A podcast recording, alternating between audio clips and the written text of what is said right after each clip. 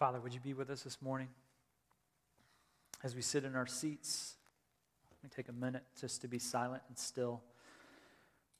Would you help us understand, those of us that are followers of you, that have committed our life to Christ, who we actually are in you? As we look at this passage of Romans today, I pray that that would sink down into our hearts, not just stay up in our heads, but it would sink into our hearts and eventually flow throughout our hands and the work that we do. So, would you teach us this morning? Father, would you bring your spirit uh, to make himself known to us, to make the resurrected Christ present with us? We ask that you would do it. We pray it in your son's name. Amen. Well, 1968, there was a Elliott. And on the heels of Dr. Martin Luther King being assassinated, she, she just felt really disturbed and sad um, of that fact. And she's trying to figure out how do I teach my third grade class in Riceville, Iowa, about racism and the destruction of racism and the devastation of racism on the heels of this national event. The problem was she was in Riceville, Iowa, and all of her children were white, and they didn't have any people of color anywhere near them in the scope. And so, how do you teach third graders about racism in that type of environment? She comes into class the next day and she does an exercise called the blue eye, brown eyed exercise. And it's well documented, you can look it up. But what she decides to do is she divides the room in half. She takes the kids that have brown eyes and put them on one side of the room, and she takes the kids with blue eyes and she puts them on the other side of the room. And she explains to them that there's a recent discovery found that in certain parts of certain water, if you drank this water, there were minerals that actually helped you be smarter, be a more superior person, and the side effects with that, you would have brown eyes. So the brown eyed children are actually really smart. They're, they're capable. Above the blue-eyed children they didn't get those chemicals in their water and they're just kind of they're kind of lazy and they kind of just don't really do much. But the brown-eyed children man you have superiority in your intellect in your thinking and the way you live life. And then she gave a couple prompts in the midst of the class. Um, the brown eyed children got to go out to recess first for five extra minutes. And for a third grader, five extra minutes of recess, it's, it's an enormous privilege but the blue eyed children have to stay back. She also made the blue eyed children take cups to the drinking fountain. The brown eyed kids didn't have to do that, but the blue eyed children had to take special cups to the drinking fountain. Um, and what you started to see throughout the day in this exercise that she put in front of her children was that the brown eyed kids, they started actually acting superior. And they started actually believing that they were smarter. And so when a blue eyed kid went up and did some arithmetic on the chalkboard, and normally they're really good at math, they started believing that they weren't as smart and they messed up on their problem. And all of a sudden, the brown eyed kids would start to hurl comments on the other side like, well, of course they didn't get it right. They have blue eyes. We wouldn't get it right. We have brown eyes. We're smarter. And so, what happened was because she labeled these kids an authority figure as a teacher, and she said, This is who you are, this is your identity, this is what is true about you, they started to behave differently. A couple years later, in 1971, Palo Alto, California, there were some psychologists at Stanford University. And they said, We want to study the effects of the prison system and so they put out an ad in the paper. They said, "Hey, any male college student, we want, um, we're going to do this experiment. If you want to be a part of it to experiment the prison system on people, um, you'll get fifteen dollars a day, which is about hundred dollars a day for us, uh, to be a part of this experiment. It could last up to two weeks. They get over seventy-five applicants. They narrow it down to 24 male students. They set up this mock prison. They have cameras. They're going to watch them. Uh, if you're familiar with this, it's called uh, the Stanford Prison Experiment. And what they do, they take those 24 male students and they divvy them up randomly to two groups. One group, they are the prisoners, and one group, uh, they are the guards.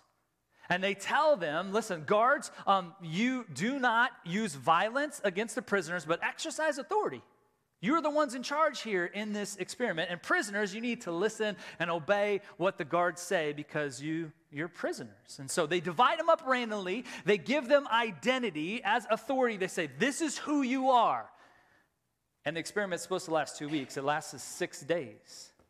because the guards start abusing their authority. They start actually being physical with the prisoners. The prisoners feel totally subjugated, like, and they had to stop the whole thing. So, whether it's socially in a classroom or psychologically in kind of a lab environment, or maybe it's anecdotally. For me personally, I played basketball in high school. I was an okay player, I was a role player. My junior year of high school, I was backing up the senior point guard. We were a fairly good team.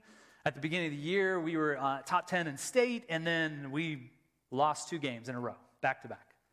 So our coach brings us in on a Saturday practice, which was abnormal at the time. It's not abnormal today, but at this time it was abnormal to come in on a Saturday. He sits us um, uh, around the circle in the middle of the court. He stands center court and he goes around in an attempt to kind of like go like, you need to get shaked out of your apathy. Like, we're a better team than this. But what he does is he chooses to go after every single one of us and tell us why we're terrible. It did not work, it backfired. But that was his attempt. So he gets to me, he turns to me, he goes, Demeter, you hustle better than anybody on the court. You play unbelievable defense, but you can't shoot. I can't put you in the game. I know that's funny. I can't put you in the game if you can't score. You're not a threat. And then he goes to the next person. So, an authority figure speaks identity, speaks purpose over me about who I am as a basketball player. What do you think happens the next time I go out on the court? I get the ball. What am I thinking? Pass, pass, pass, pass.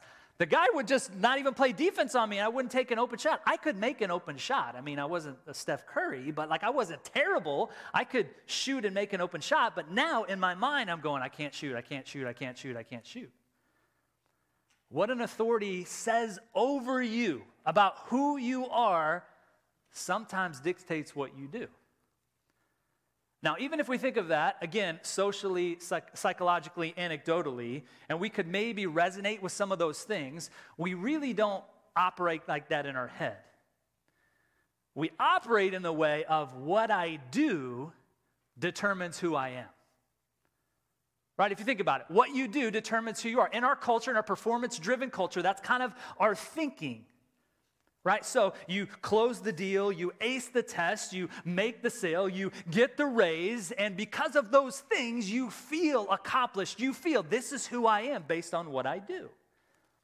And we saw this all the time. My wife and I worked with athletes for years. When they would perform well on the court, on the field, in the pool, man, they felt great about themselves. They felt like they had a sense of worth, a sense of identity. This is who I am. Look at what I did. But if they didn't perform well, man, they just felt like worthless. Like, I don't even matter. I don't even count. The problem with that mentality, this idea of the world's formula of what you do determines who you are, it bleeds into our Christianity. Right? So we determine if we're a good Christian, a good follower of Jesus based on, man, did I read my Bible this week? Did I go to church this week? Am I being a good person this week? I didn't fail in any big sin this week, so I feel really good about who I am.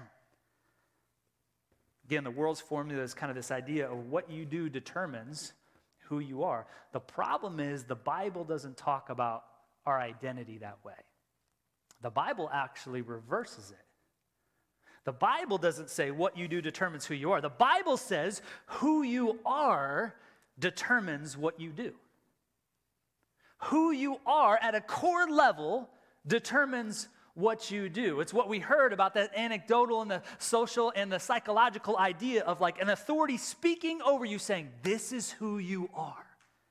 As you begin to let that soak in and begin to believe that, then you start to behave in congruence with who you are. And that's what the Bible says. Who you are determines what you do.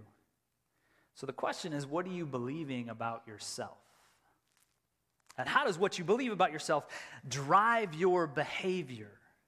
How does what you believe about yourself drive your behavior? This is why knowing who you are as a Christian is so massively important.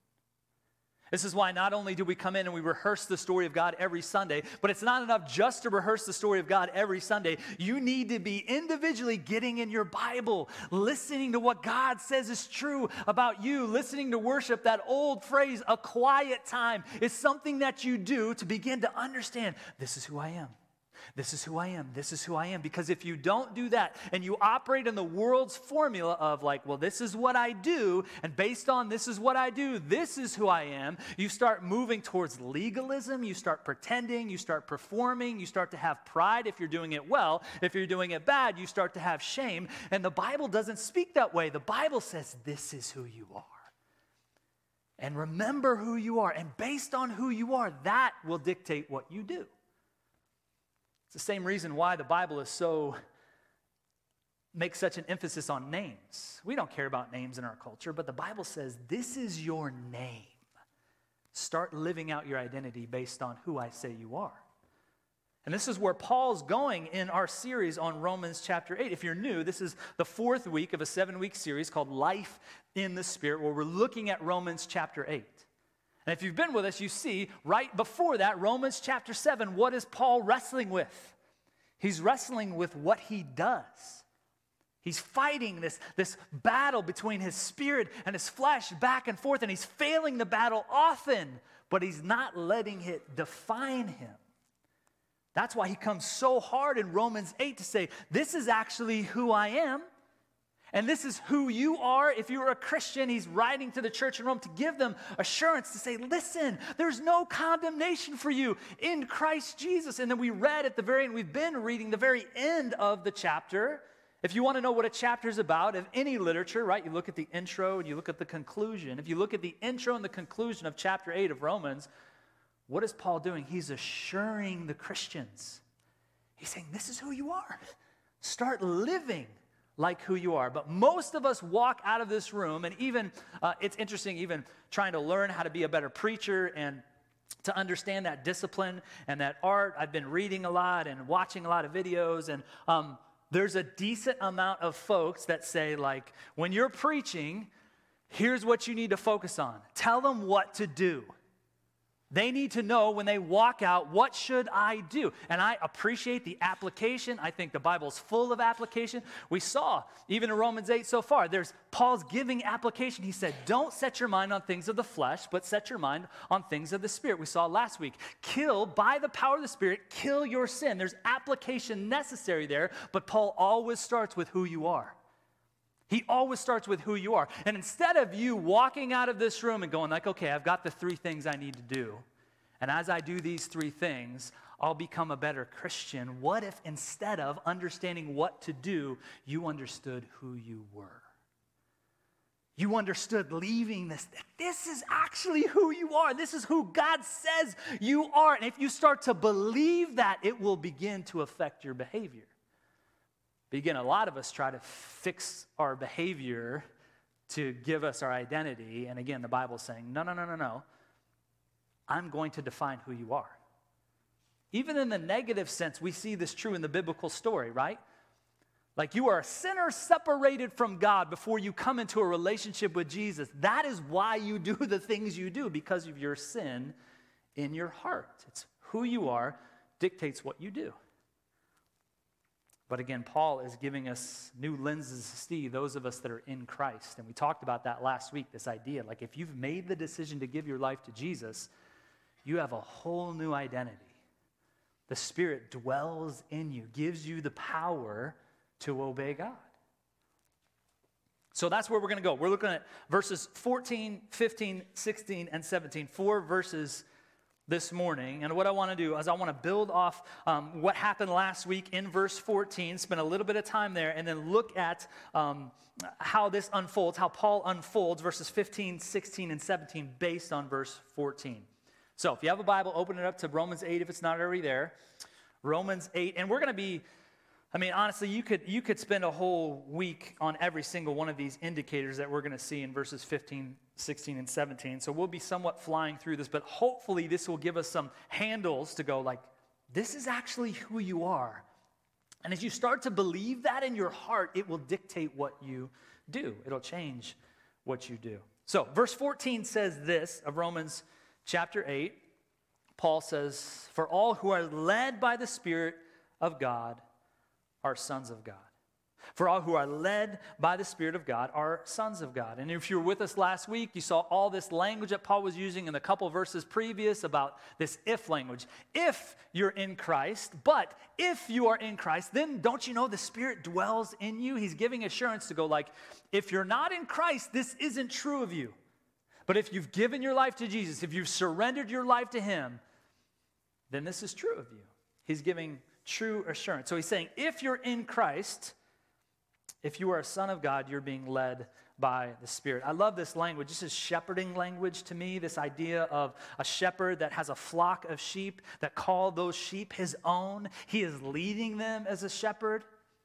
What it doesn't say, and, and for some of us, if we read, we go, well, sometimes the Spirit leads me, me personally, and I don't obey.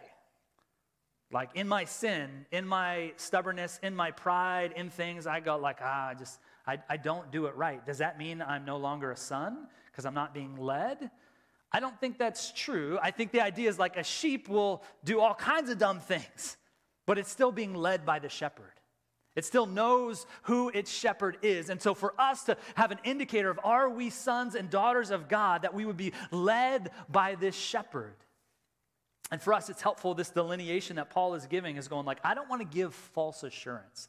If you haven't made this decision to surrender your life to Jesus, these things aren't true of you. They're not true of you. But if you have, they are. And so, what he means by that, this idea that um, we can have this conversation that, um, that man, all, all people, all humans, sometimes people say, like, we're all children of God. Uh, and I think what they mean by that, I don't, I, I don't know, but I think what they mean by that is that we're all created by God. That is true. We're all creations of God. We all bear his image as humans. It's stamped on us. We're meant to reflect him, but we're not all children of God. The Bible doesn't use that type of language. Bible says we're all creations of God, but we're separated because of our sin. And God still moves towards us. He still loves us. While we were yet sinners, he, Christ died for us. He still moves towards us. We're all creations of God, but we're not all children of God. Children know who their father are. And we talked about this in the Gospel of John. John 1 12 says it this way.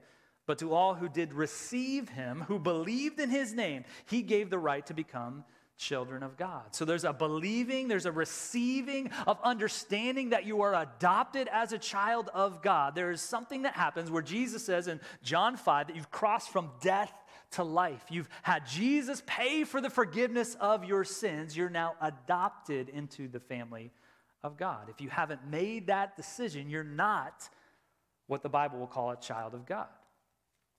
The world might say that, but the Bible doesn't. And to be led by the Spirit is an indicator of being an adopted son or daughter of God. It would be like this when my kids were little, we'd be hanging out with a couple other families. The adults would be in another room, would be having conversation, enjoying each other's time, and the kids would maybe be in another room watching a movie, right? The ultimate babysitter.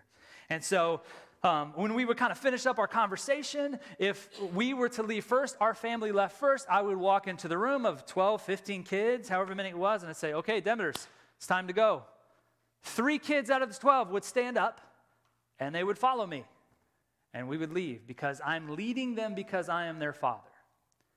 The other kids wouldn't stand up and leave. You're not my dad. Like, I don't need to, I don't need to follow you. And so the same is true that a, a, son or daughter of Christ is led by the Spirit, that you're understanding your relationship with God, that God is the one that leads you. The world doesn't lead you, your friends don't lead you, your neighbors don't lead you. The Spirit is the one that leads you.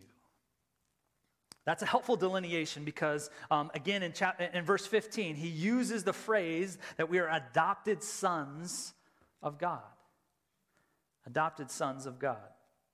Tim Keller uh, uses the language this way uh, in an effort to help us understand the, the cultural context that Paul is writing to in Rome with this issue and understanding of adoption. He says this Adoption was a much more customary legal procedure in the Roman society than it was in Hebrew or Near Eastern culture. Paul, as a Roman citizen, would have been familiar with it. Adoption usually occurred when a wealthy adult had no heir to his estate. He would then adopt someone as an heir. It could be a child, a youth, an adult. The moment adoption occurred, several things were immediately true of the new son. First, his old debts and legal obligations were paid.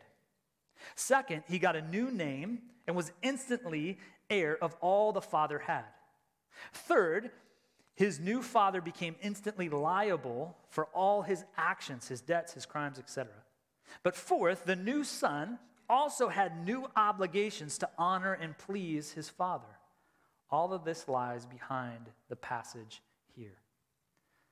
So, the question for us is if we're trying to be uh, um, people that aren't defined by what we do, but to understand who we are, what does it mean for us to be adopted sons of God?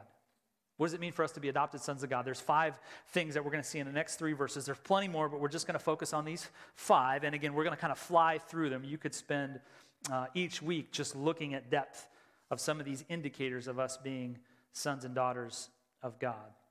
So here are the five security, intimacy, assurance, inheritance, and shared suffering. What does it mean for us to be an adopted son or daughter of God? If we are who the Bible says we are, if we follow Jesus, these things become true of us. We have security, we have intimacy, we have assurance, we have inheritance, and we have this thing called shared suffering. This is where he goes in the text. And this is why this is so important for you. If you're a Christian in this room, if you follow Jesus, you need to start understanding these things are true of you. When we fall into sin, it's because we're not believing these things things, we're believing other things. And so, for us, again, to, to flip that equation, to not say what we do determines who we are, but who we are begins to determine what we do. Let's look at these five together. Look down back at your Bible, chapter, uh, verse 15. This idea of security. Security, it says this For you did not receive the spirit of slavery to fall back into fear. To fall back into fear. Do you know if you're a son or daughter of God? You have a security that the world will not and cannot offer. You don't have to fall back as a slave to fear anymore. Will you have fear as a Christian? You absolutely will have fear as a Christian. But just like that sheep that's protected by that shepherd, if a wolf comes up, that sheep is going to be scared. But if the sheep knows that the shepherd is going to provide, is going to protect, then it can rest easy, even in the midst of the fear, even in the midst of the teeth, because it knows that the shepherd will provide and protect for it. Do you know, Christian, that you have a security, not based on what you do, but based on who you belong to?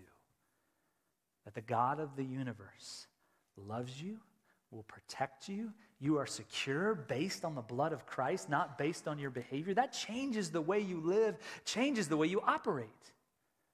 In this culture, a servant or a slave or somebody that worked for somebody, they are under obligation to obey the master because if they don't obey the master, there will be punishment, there will be some type of job loss. But you, you're, you're not working for the father. You are a child of the father. A child has different privileges, different security. You know who you are. Like you guys that have kids in the room, you understand this. Like there's nothing my kids can do there's nothing my kids can do that will hinder uh, our relationship to the point of me going, You're not my son anymore. You're not my daughter anymore. Right? Are my kids going to do dumb things? Of course they are. They're people, they're humans. But there's nothing they can do that will make me love them less. There's nothing they can do that will make me go like, I don't, I want to continue to move towards you. I want to love you. I want to help you. And that's the same truth for you. So you're not dictated by your behavior when you fail and when you sin. And like the Father says, no, no, no, you're mine. There's nothing you can do to change that. You have security if you're an adopted son or daughter of God. That's the first thing we need to be aware of and need to be um, reminded of. The second is that we have intimacy.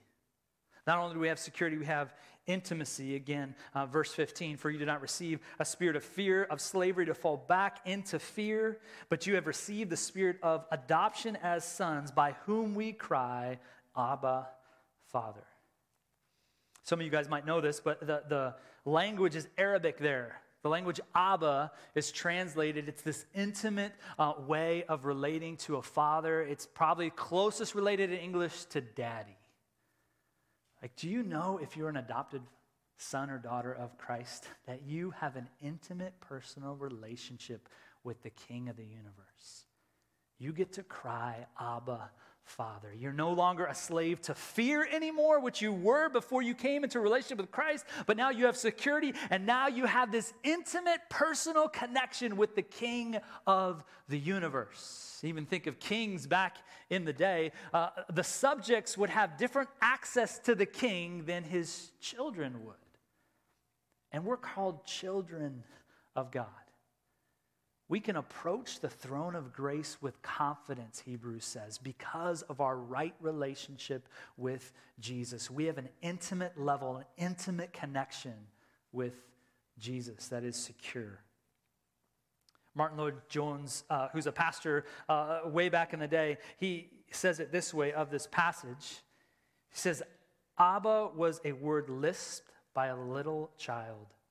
Let us notice the word cry. We cry, Abba Father. It is a very strong word, and clearly the apostle has used it quite deliberately. It means a loud cry, it expresses deep emotion. What then does it imply? Obviously, real knowledge of God. God is no longer to us a distant God. He's not merely a God in whom we believe intellectually, theologically, theoretically, doctrinally only. It's possible uh, to one who is not a child of God at all. He's saying you can believe in God intellectually, theologically, theoretically, doctrinally, even if you don't have an intimate relationship with God. You can do that on the surface, but once you come into a relationship with Christ through the blood of the cross, now you have an intimate connection with God. That changes the way you see yourself, it changes the way you see the world. If you are a son or a daughter of God, do you know you have an intimate connection with the King of the universe? You have security you have intimacy, you have assurance. Verse 16 says, The Spirit Himself testifies with our spirit that we are God's children.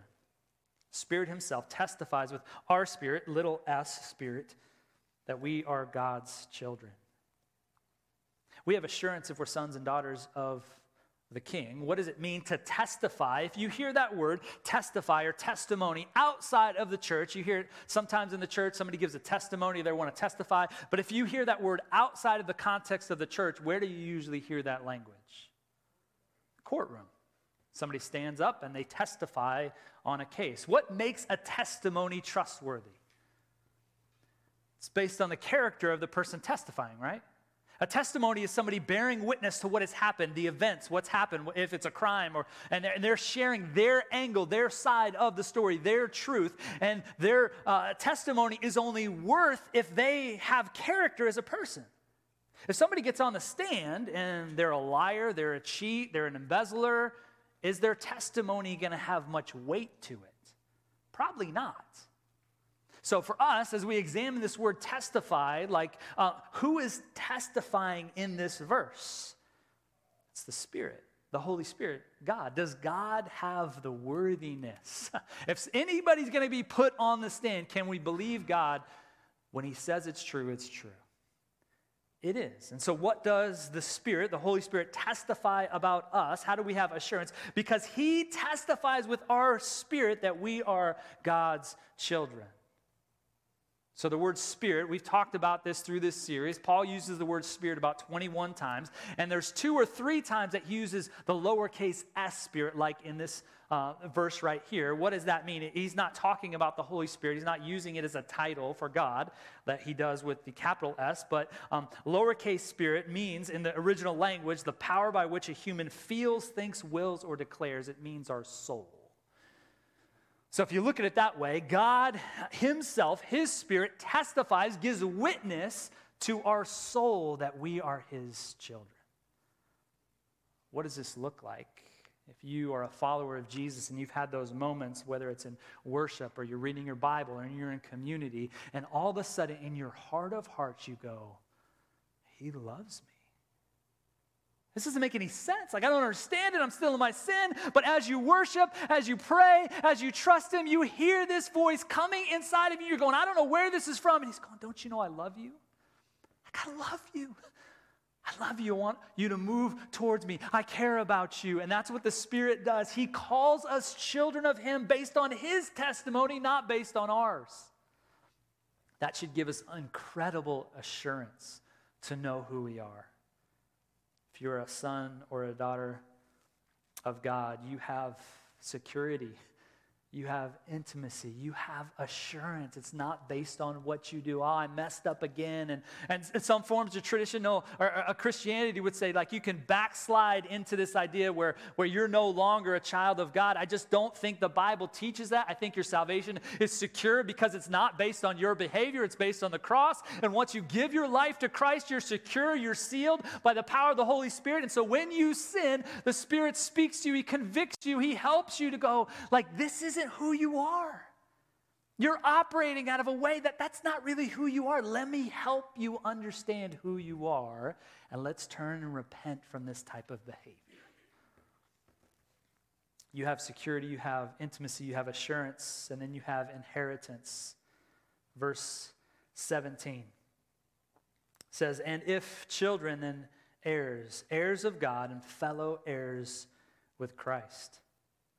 This word heirs, which he uses multiple times uh, in verse 17, it's where we get our word inheritance, right? We're probably more familiar with that word than we are the word uh, heir. But uh, uh, inheritance is something that you get as a son or a daughter when somebody passes away. You receive an inheritance. And in the ancient world, you would pass your inheritance down. Why? So that you would keep the family name.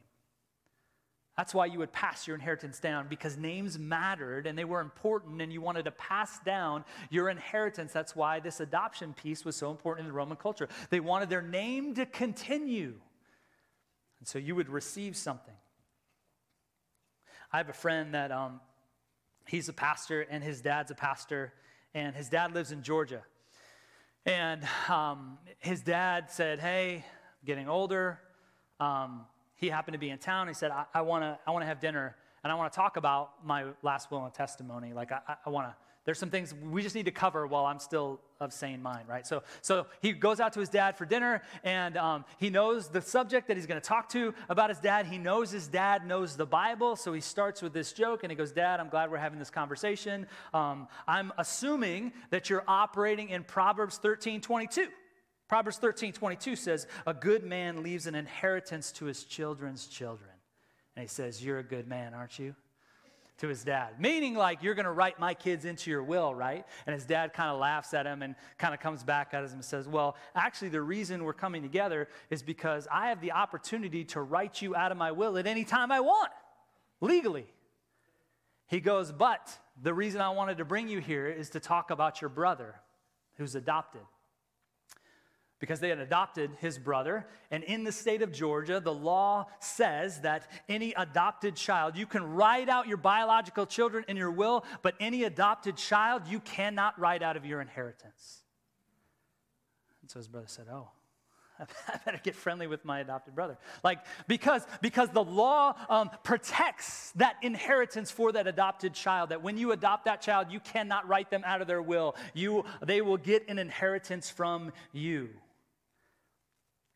And so when the Bible uses this language of adoption, it's helping us understand that our inheritance is going to be guaranteed.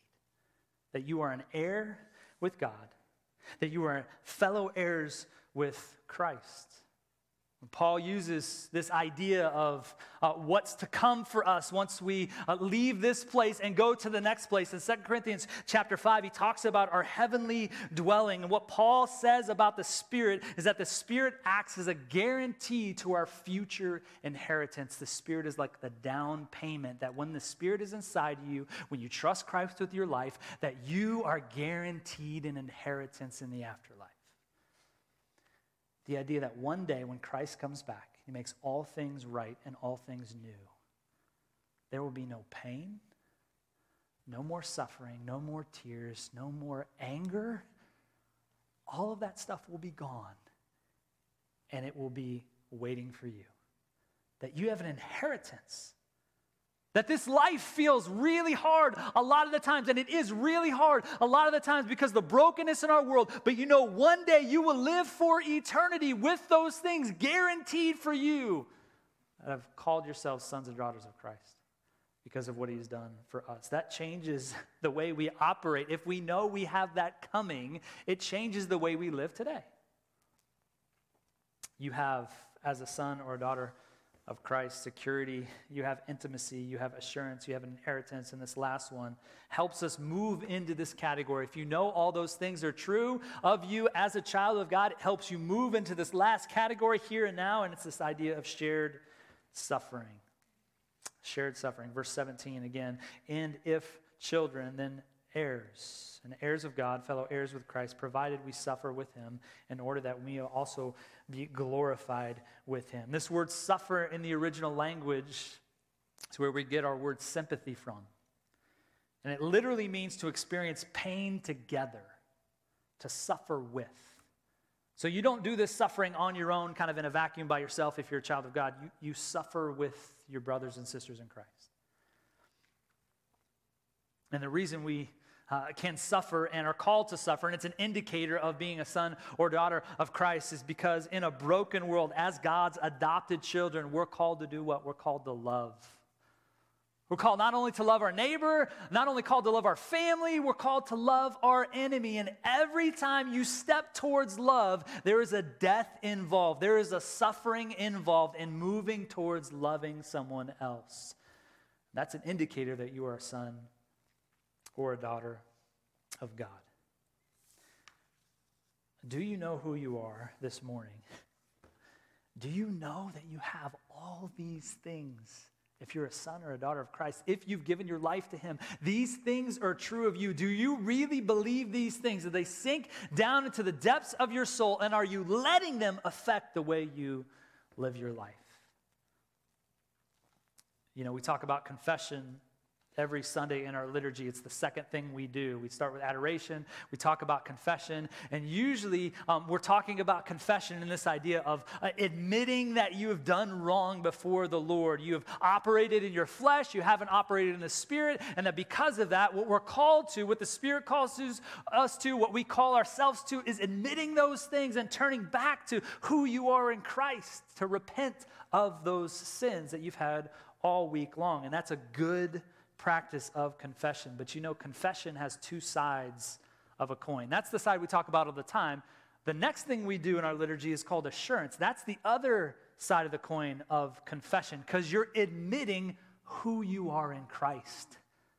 And sometimes we don't think of confession practice that way. Maybe we do a lot of confession of our sin and the things we, but we don't confess a lot who we actually are.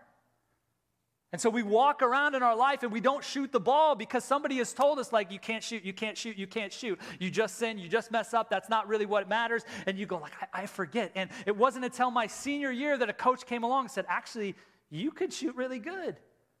Like, you totally have the green light. And it totally changed the way I played basketball because I had somebody give me confidence, give me assurance to say, actually, you you can do this. And I started playing totally different.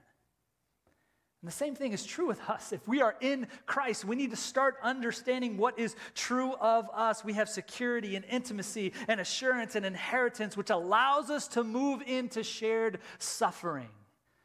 We need to believe that truth, and that's what Paul is saying to the church in Rome, and that's what he's saying to us. This is true of you. Start to believe it, and it'll change the way you behave. You know, I um, kind of as we close, I. I uh, I've, I've never had to question um, if my parents were my parents, right? Some of you have had to do that. You've had to do that work. I mean, I mean, sometimes, like, I go, like, am I a part of this family? I don't, like, I don't know if you've ever felt that way. Like, I, maybe I was adopted. I don't know. Um, but my brother and I look alike a lot, and we resemble my parents a lot. And there's nothing in my story that would make me believe otherwise. But if there was, if people were like, oh, no, those aren't your parents, you don't belong to them, what would I do to, to get evidence of, like, no, no, no, those are my parents, I'm their child? What would you do? You go back to your birth certificate? You go back to pictures in the hospital and pictures leading up to that, and you go, no, these are actually my parents. I'm actually their child. And the reason we do what we do in response every single week is to look at our birth certificate to go like man i'm going to walk out of this room and everybody outside of the christians in my life and maybe some of the christians even in my life are going to tell me what you do determines who you are and I'm going to come down to the king's table this morning and I'm going to actually go, no, I'm actually a son or a daughter of the king. Because of what Jesus has done with his body being given to me with bread and his blood shed for the forgiveness of my sins, this is my birth certificate. This reminds me that I have security and intimacy and assurance and inheritance. All of this is true of me so that when you walk out these doors, you remember what's true of you. You're loved, you're cared for, there's grace, there's forgiveness, and based on that, you live out of love, not the other way around. So, as we respond this morning, as we come to the table this morning, would you be reminded of who you are? If you're questioning your worth, if you've questioned because of your behavior, would you go, if I have given my life to Christ, this is true of me? And as you make your way to the table, would you help it reflect the way you live, the way you behave, how you treat your friend, and how you treat your enemy? Let's be those people that are reminded that uh, what we do doesn't determine who we are, but who we are determines what we do. Let's pray together. Father, would you remind us of that this morning? As we need reminders of being your children, God, would your spirit testify to our spirit, even people in the room that need to be reminded of who they are in you because of their weak? Would you speak to their hearts? When we look back at things like our baptism and things like the communion table and other times that you have met us, would you remind us of those truths that we are secured in you, that we have an intimate connection uh, personally with you, that we have assurance, that we have an inheritance waiting for us, and because of that, that moves us into suffering with others. God, would you make it true of us this morning?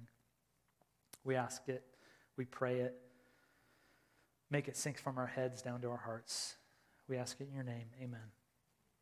We're going to spend some time responding as we do every single week here. There's going to be communion service that come down. We're going to respond with singing, which again is a tangible way of remembering who you are. I don't know how many times I've sang songs and in my head the next sentence is like, "Well, that's not true." I don't I don't feel that way at all if I'm being honest with myself. And what singing does is it rewires the truth of who I am as a child of God. So we're going to sing by faith those things. We're going to spend some time praying. There's a, a, prayer space off to the side if you want to go in there and write a card of something you're struggling with or uh, uh, something you need to be reminded of, of who you are as a child of God. We would encourage you to take that time in that space.